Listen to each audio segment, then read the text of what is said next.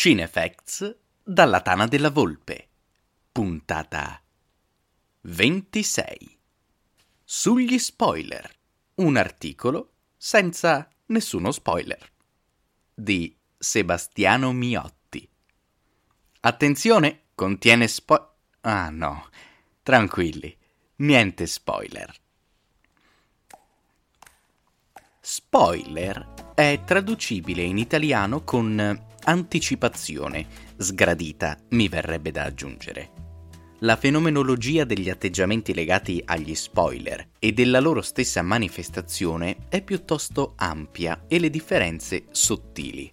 Ciò che costituisce il vero fastidio per chi viene a conoscenza di un dettaglio significativo della trama, tale o presunto tale, è la pervasività di quella informazione durante il tempo della percezione dell'opera Essendo associata a un'emozione sgradevole, l'idea in questione non abbandona nemmeno per un istante la mente, che è protratta per tutta la durata del film alla ricerca di conferme e dettagli che portino alla manifestazione di quello sgradito concetto.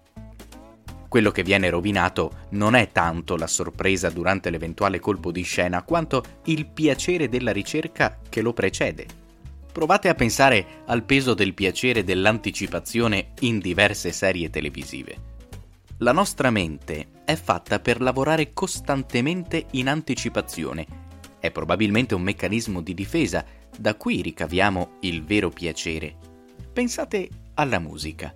Possiamo sentirci ben lieti di sentire per la prima volta un tema di una sinfonia senza che questo ci fosse già noto in precedenza non di meno, all'ascolto della musica la nostra mente anticipa costantemente ciò che crede dovrà capitare, godendo quando avviene la coincidenza fra l'atteso e il realizzato. Le armonie più naturalmente piacevoli seguono regole precise come calcoli matematici.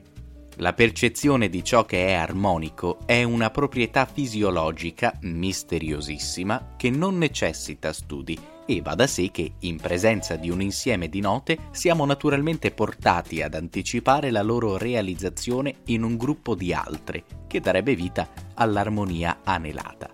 Se ascoltassimo musica ancorati al tempo presente, nota dopo nota, non godremmo per nulla.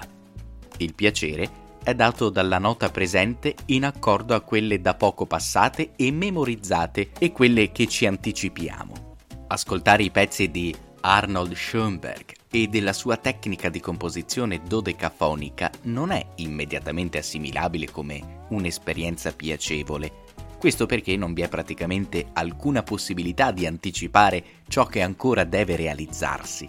Le nostre menti adorano tentare di spoilerarsi i risvolti di trama, ma a rendere questo esercizio piacevole è la possibilità che ci si possa sbagliare e spesso la speranza che questo accada. Un'anticipazione sgradita, certa, invece pervade la coscienza dello spettatore che perde il piacere della ricerca. Ma non tutti i film sono soggetti a possibile spoiler, né lo sono allo stesso modo. Comporrò ora una scala di suscettibilità, con a fianco a ogni gradino un esempio di titolo che lo possa rappresentare. Nessuno spoiler possibile? 8,5. Spoiler non più possibili? Psycho, Titanic. Spoiler possibili ma con un'importanza marginale ai fini della fruizione. La cosa.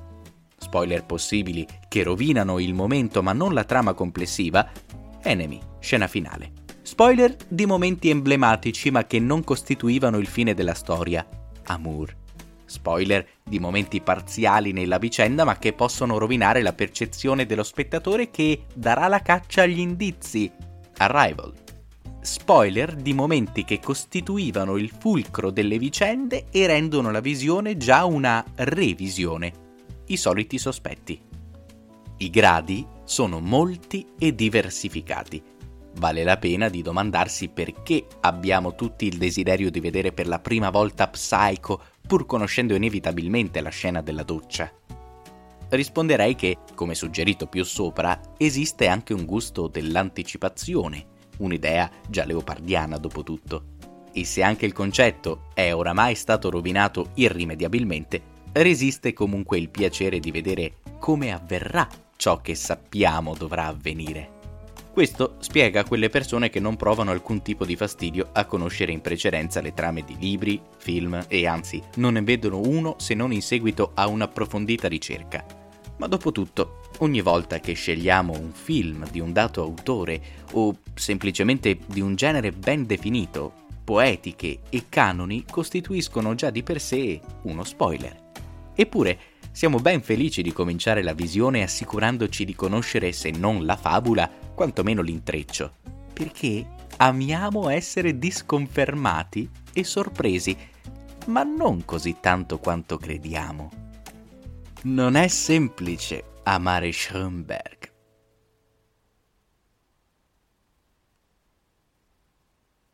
Ti è piaciuto questo articolo?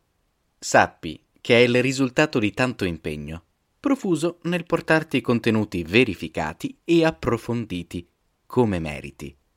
Se vuoi supportare il nostro lavoro, perché non provi a entrare a far parte degli amici di cinefacts.it? Diventa sostenitore.